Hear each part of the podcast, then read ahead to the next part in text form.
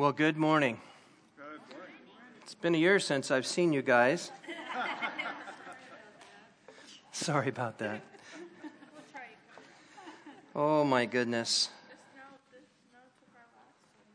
The snow day, Sunday, yeah. yeah, it was pretty much like a toboggan run out here, but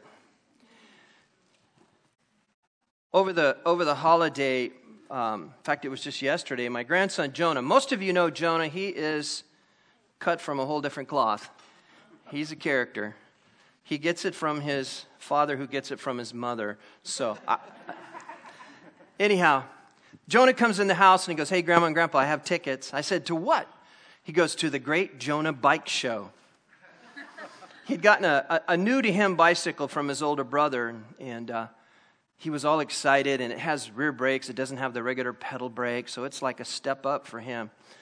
So I said, Okay, so he says, You got to come outside and you got to see this. This is epic. Okay. So we go outside, and he's riding around, and he'd lift one leg up coast a little bit, lift the other leg up, and it's like, woohoo! And he takes off through the woods and he rides around and he comes back and he said, Now, and I can tell he's making this up on the fly. And he says, Now you're going to see the greatest trick ever. And I can't remember what he called it, but it was the Jonah something. And, and he took off down the driveway. Now, our driveway's not super steep, but it's long and it slopes pretty good, and then it makes a corner. And he takes off. First, he starts out with one leg up, one leg down, doing the, you know, little Jonah show. And all of a sudden, his bike really picked up speed. And now he gets into the high speed wobble. And he's screaming like a second grade girl. And my wife and I are like looking at each other, like, no, not on our watch. and he's screaming and hooting and hollering. He pulls through the corner and rides out of sight and never crashed. Comes back up the hill like he'd done it every day. And I said, You're like one of those weebles that wobble, but they don't fall down. And he looks at me like, What is that, Grandpa? He said, That was just part of the show. oh, my goodness. Oh. what a man child? Yeah, yeah. oh, you got to love him, man. Um, yeah, he's like Calvin and Hobbes. You know, he's like, you see him setting something up and you go, you know, that could possibly kill you and six other kids at the same time. So let's not go there. How come? yeah, probably experience, but hey, you know, this time of year I typically cast vision. And you know, we've been, I started speaking last year, that sounds so weird, about the greatness of the gospel. And I think all of us can agree that the gospel is incredibly great and incredibly powerful. I, I have always felt that the gospel must always be relevant. It must always be transformative, the gospel that we speak, and I believe that it's also central to our message in everything we do and say. Merriam Webster says this, says about the word relevant, quote, having significant and demonstrable, uh, a demonstrable bearing on the matter at hand. And certainly that should be and certainly should define the message that we preach wherever we go, but it should always have a bearing on the matter at hand. This morning, I want to speak to the matter at hand. I want to speak to grief and I want to speak to loss. With your permission, I want to do that because I think it's very appropriate in this moment. Most of you know that Ernie graduated, went to be with Jesus of all days on Christmas. Amazing. Christmas, he went to be in the presence of God. And I know that Ernie is up there now as one of those great cloud of witnesses looking down on us. And he's cheering us on. He believed in the power and the greatness of the gospel so much that his daughter shared that in his latter moments, he was preaching the gospel. He was preaching Jesus and the woman at the well, and he was laying his hands on his knees as if he was laying hands on others. That's a man who understood the power and the greatness of the gospel. And I'm confident that everyone who entered that room walked into the presence of not only Ernie there, but the presence of Jesus because God was there with him in that room. And this is not a service today about Ernie but it's about grief and loss and how we process through that because we have to be processing through this stuff in this moment because God has so much for us to do in this coming year. So much for us to do. And if we're still stuck in this mode of, of, of, grieving and we can't move forward, then we're not going to be very healthy. And I want us to get healthy. And I want us to be healthy as we move on and press into everything that God has for us in this coming season. Amen? You know, grieving is one of those things that is such an individual experience. And most of you probably know that. There is no right or wrong way to grieve.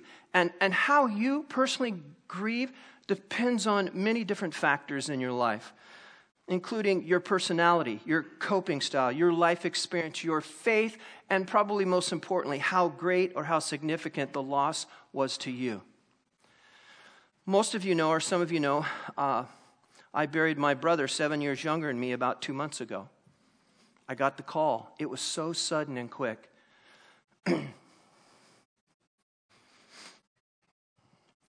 How many of us have had those phone calls in this last year?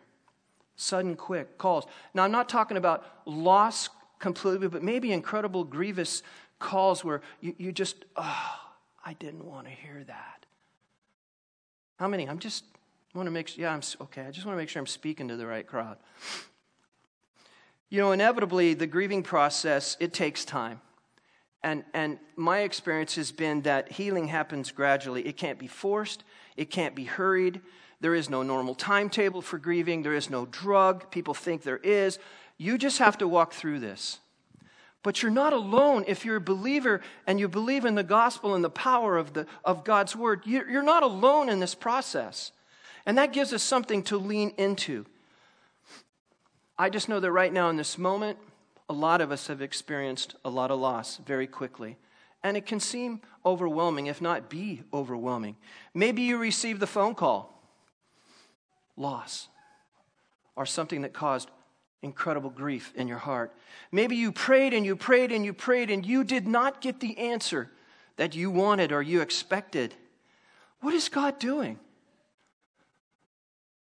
I know with Ernie, man, we were praying our hearts out, fasting and praying, and, and we'd see these, looks like we got, oh, then down again. And we'd pray again, we'd and, and I can only imagine what Glenn and the family was going through in that moment. Just this roller coaster ride of emotions. It's like, God, you got this, yeah. And then you got the news again. It was like, oh, man, well, we're going to keep praying, we're going to keep praying. But all of a sudden, it didn't turn out like we wanted. But I'm telling you, God has different plans. You know, when the prophet Elijah was been on top of Baal with the big duke out and fire burning moment with all the other prophets of Baal, and, and, and he ran after it was all said and done, he ran, he hid, right? And he was gravely disappointed. If you read the word, you'll read he's got this, why me, God moment. God, I did everything. I'm the last. I'm the last one. I've done everything you told me to do. I, I, I, I, I, oh, oh woe is me. And God said, Time out. Now, time, God didn't give in to his whining, but God heard his heart. And God said, Hold on. Here's something you need to know. I'm so much bigger than you, little guy. I've got 7,000 more just like you that are hiding out. You're not the last of the last. There's many more of you.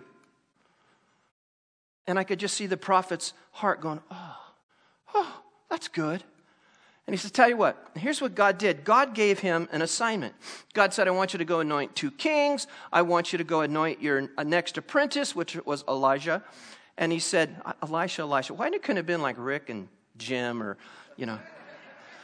So Elijah with the J goes and, and, and he anoints the new apprentice. So God gave Elisha a, design, a, a divine appointment, a, a divine assignment in his greatest moment when he felt he was all alone. He had done everything he could. He probably felt like an incredible failure. He was a wanted man. Jezebel wanted his hide. And God said, uh uh-uh, uh I got a plan. Here's what you're going to do. So I believe that in this moment, when we're in our greatest moment of loss and grief, we lean into Jesus, that He's going to begin to download divine kingdom plans for you and your life. He has plans for us, guys. God says, I know the plans I have for you. They're not to destroy us. He didn't bring us to this point in time to totally break our hearts and leave us alone. No way. He's got a gazillion things going on behind the scenes that we don't see or know. And that's the only way with like Ernie and other, my brother and other senses of loss and grief that I can deal with is I have to realize that God has something greater. And I'm going to lean into that. I'm going to lean into the greatness of the gospel because it's a beautiful plan from start to finish. I've read the end, we win. That doesn't mean it's not going to, yeah. That doesn't mean it's not going to be easy. It's hard, it's a tough, rough journey. But I'm telling you, it's time for us to roll our sleeves up. You know, maybe, maybe you're one of those people that you're beside yourself at a decision uh, that one of your kids or your, your loved ones or someone in your family circle has made. And it's really brought some serious consequences. And you're thinking, how could this happen? Really, God? Why does this just keep. Uh... And again, one of the things I remember Steve Shaw saying, the former pastor, that I always clung to. And he said, You have to remember, people always, when something catastrophic happens, when there's tremendous loss, people tend to always blame God. And they come with this view like, How could a good God let this happen? If you say and you preach that God is so good, man of cloth, why is this happening to me? Steve was quick to point out good God, bad devil. The devil is the one that seeks to destroy and devour and, and take us out. We don't know God's mind. We cannot even begin to get inside and understand his mind at all. But we can certainly see his heart as it's revealed in his word. And God is good, and his heart towards us is always good. And his plans are so much better than anything we could ever experience or come up with in life. you know, I, I, the experience of loss, I wrote, is unique to each person the sadness, the numbness, the shock, the confusion, the anger, the exhaustion. Oh, grief can just wear you out to nothing. But all of this hits us all differently. But no matter how you experience grief, here's my main point today. And we're going to drill down on this for a few moments. Jesus comes and meets you at your point of need. That's my main point today. Jesus, no matter what the loss, no matter what the grief may be, Jesus, if you're in love with Him and you believe in the power of His gospel, He will come to you and He will meet you at your greatest point of need. And that's exactly what Jesus did when Lazarus' sisters were grieving the death of their brother. Turn with me, if you would, to John chapter 11. We're going to buzz through this.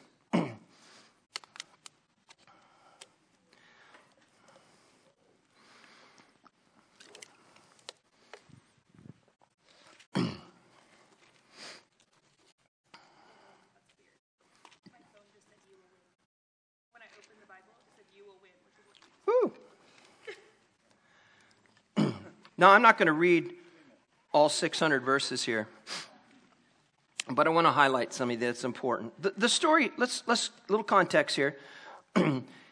Jesus is in this village called Bethany, and it says there was a man named Lazarus and his sisters, Mary and Martha. Mary was the one who would anoint Jesus' feet. Now, I'm reading from the Passion Translation. Um, NIV is very close, but I just, I, I love the way this expresses this particular story. Mary was the one who would anoint Jesus' feet with costly perfume and dry his feet with her long hair. Remember that story? Then one day, Lazarus became very sick to the point of death. So his sisters sent a message to Jesus Lord, our brother Lazarus, the one you love, is very sick. Please come. When he heard this, he said, This sickness will not end in death for Lazarus, but will bring glory and praise to God. This will reveal the greatness of the Son of God by what takes place. Most of us are very familiar with this story, but what I want to drill down on is how Jesus addressed Martha and how he addressed Mary. Uniquely different. But let's go on. Now, even though Jesus loved Mary and Martha and Lazarus, he remained where he was for two more days. Finally, on the third day, he said to the disciples, Come, it's time to go to Bethany. But, teacher, this is. this almost sounds like a little pessimism or sarcasm to me. They said to him, Do you really want to go back there? It was just a short time ago the people of Judah were, Judea were going to stone you.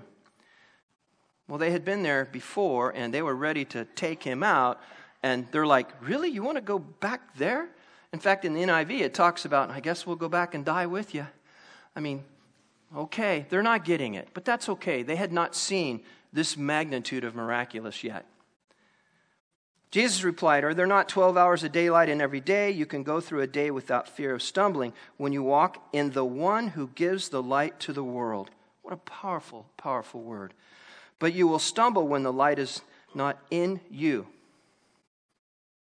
for you will be walking in the dark. Then Jesus added, Lazarus, our friend, has just fallen asleep. It's time that I go and awaken him. And Jesus goes on to explain to him that, you know, he's not asleep, sleep like you guys are thinking. He's, he's dead. He's dead.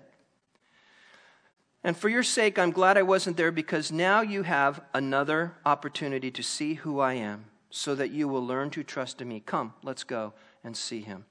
So when they move on, they arrive at Bethany, and the first person comes running out to meet him is Martha. And Martha said to Jesus, My Lord, if you had only had come sooner, if only you had come sooner, my brother wouldn't have died.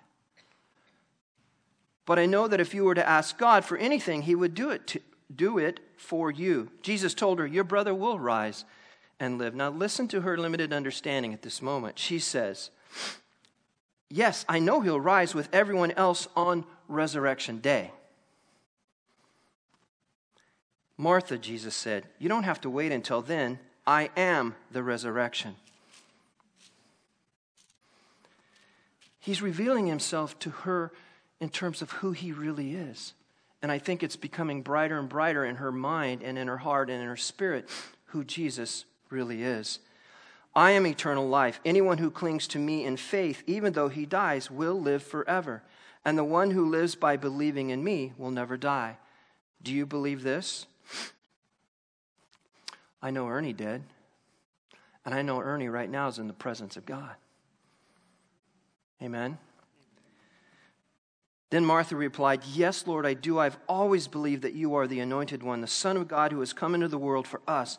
Then she left and hurried off to her sister Mary and called her aside from all the mourners and whispered to her, The Master is here and he's asking for you. So look how Jesus addresses Mary now. So when Mary heard this, she quickly went off to find him, for Jesus was lingering outside the village at the same spot where Martha met him. Now, when Mary's friends who were comforting her noticed how quickly she ran out of the house, they followed her, assuming she was going to the tomb of her brother to mourn. When Mary finally found Jesus outside of the village, she fell at his feet in tears, and he said, Lord, she says the very same thing her sister Martha said. Very same thing. She said, Lord, if you had only been here, my brother would not have died. Same thing, she says. Jesus' reply is different than with Martha. He said, When Jesus looked at Mary and he saw her weeping at his feet, all her friends who were with her grieving, he shuddered with emotion. He was overcome with compassion and, mo- and, and, and emotion. He was so deeply moved with tenderness and compassion, he said to them, Where did you bury them? And they said, Lord, come and we'll show you. They replied. Then tears, the shortest verse in the Bible says, Jesus wept. As Mary wept, Jesus wept. In the, in the Passion, it says, Then tears streamed down the face of Jesus.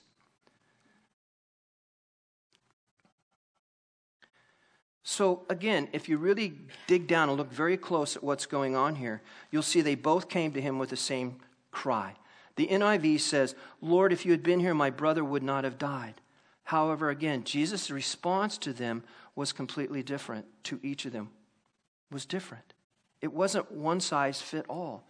This is so incredible how caring and loving Jesus is and how well he knows us because he wired us before the stars were spinning, before God created the heavens and the earth. I, I don't know how it all works, but I, saw, I can just imagine this moment when God's creating us and he's connecting all this stuff together.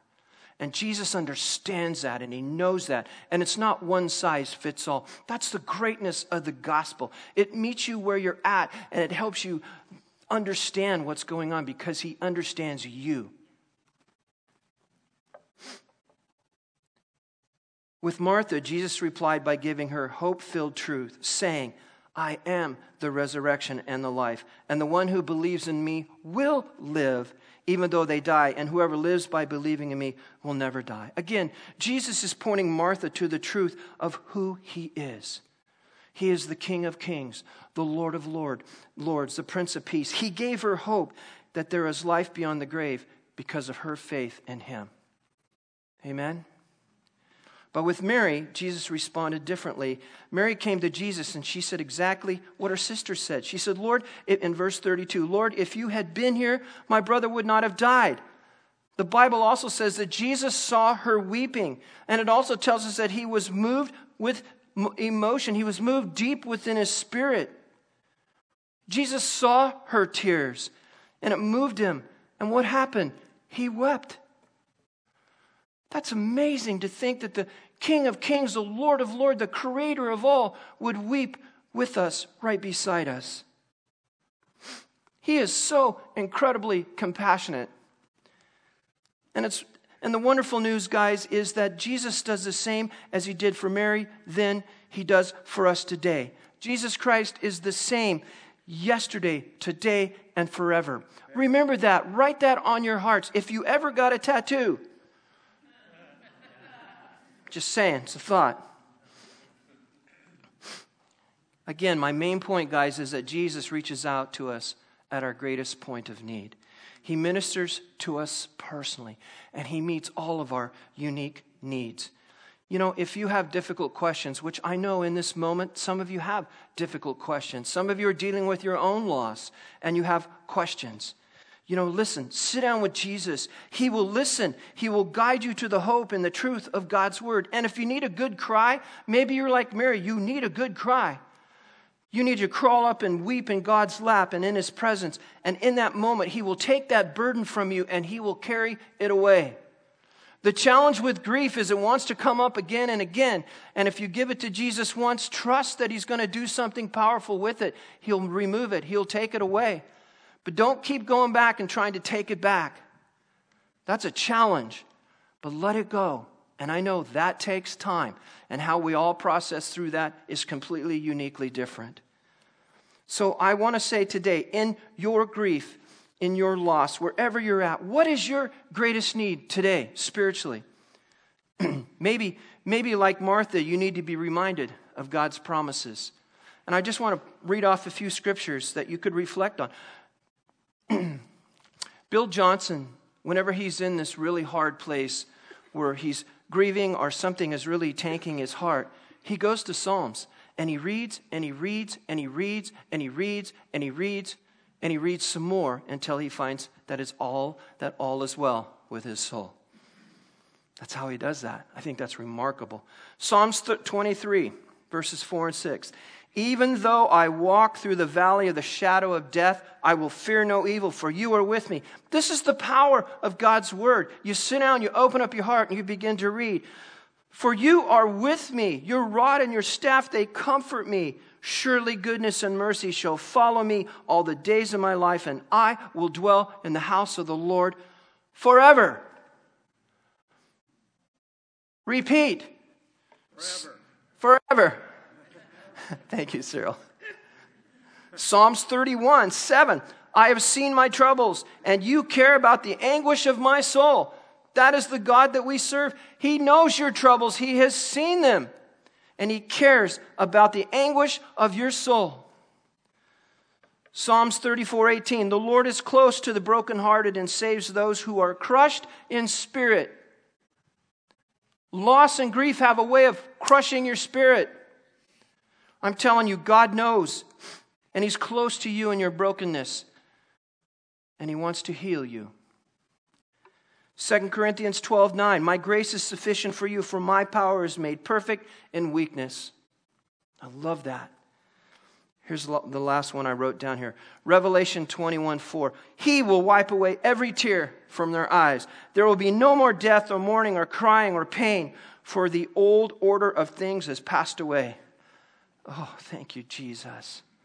Thank you, Jesus. I'm telling you guys, I've said it before the systems of Babylon are falling, they're coming down.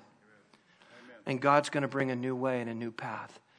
And this is a year for us to, to pull it together and trust God with the issues of our heart and move into all that He has for us. Maybe, maybe in the end here, you're like Mary, you just need to weep. Again, you need God's presence and the compassionate listening ear of Jesus. Isaiah tells us he is a man of sorrows, acquainted with the deepest grief. Well, Jesus just doesn't understand. Are you kidding me? It's not what the word says. He's acquainted with the deepest of grief. Perhaps you need again to talk and to cry out to God. If that's you, then I, I, I ask you in your moment of grief and loss to just pull aside, pull, take, t- take the rest area, pull off the freeway, whatever you need to do in your life. And I want you to just sit down and cry out to God. I'm telling you, God hears you. He listens. He cares about your loss. He cares about and He sees those tears. And you know what? He is your refuge, your only safe place in your moment of grief and loss. Psalm 62 8 says, Trust in Him at all times, you people. Pour out your hearts to Him, for God is our refuge. And I want to finish out with this thought that in your grief and in your loss, you, my friend, are not alone. You're not alone. In, in God's family, we don't have to grieve alone. We don't have to grieve without hope. We have God's word that helps, keeps us grounded, and it gives us hope. We also have God's presence, presence and, and, and the support of his people, our family, to comfort us.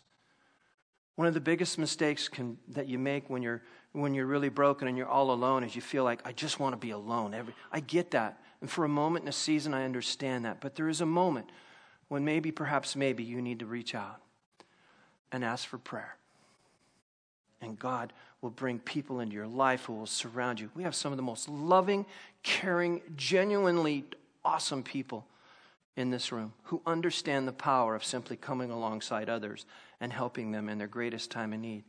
Through His Word, through His Spirit, and His people, the Lord bears our burden of grief, and He walks with us each and every day.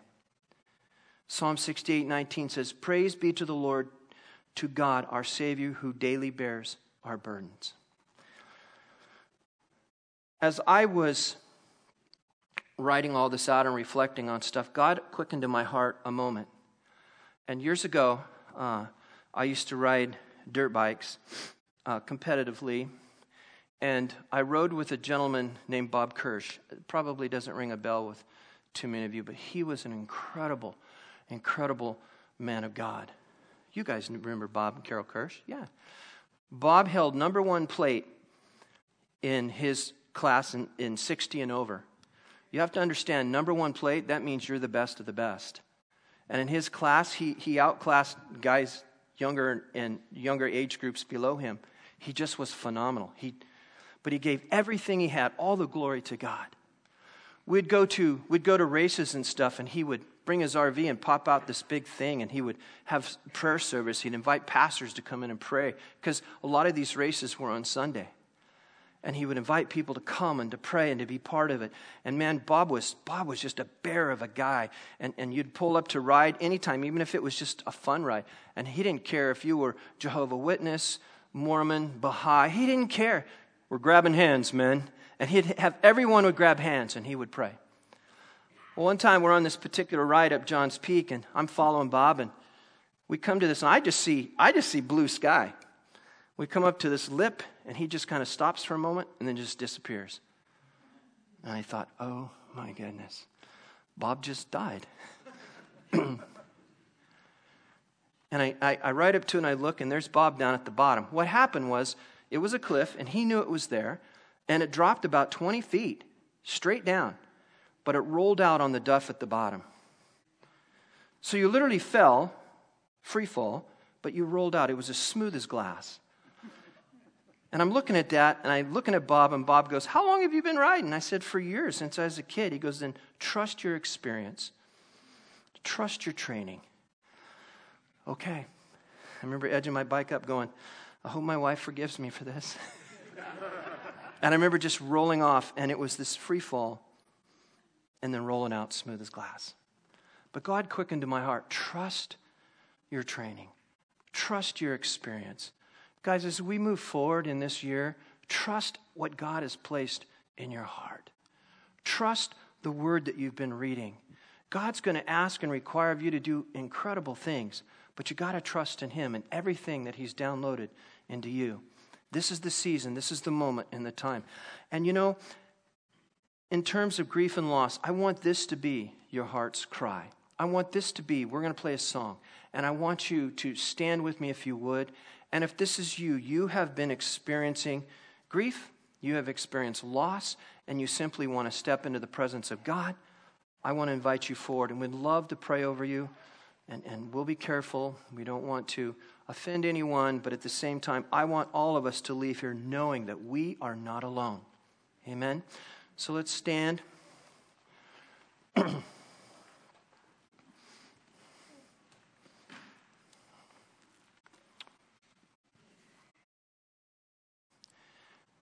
Stephen, do you have that song? Jason had it. Jason disappeared on us. Maybe Jason got raptured. I don't know.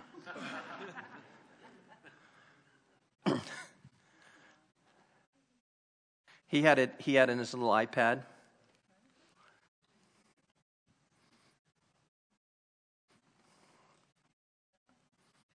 Acapella. Can you sing it for us? Probably not. It's a, it's a pretty high, pretty high octave. I.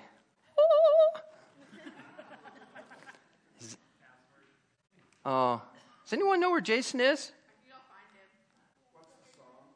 I am not alone.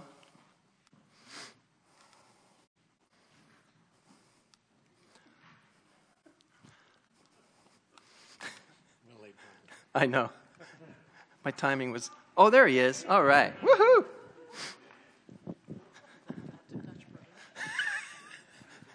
He was down at Dutch Bros. It's no big deal, but.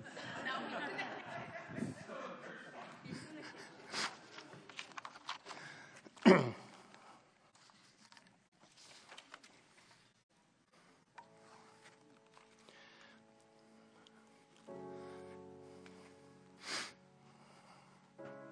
be first. You, Jesus. Yeah.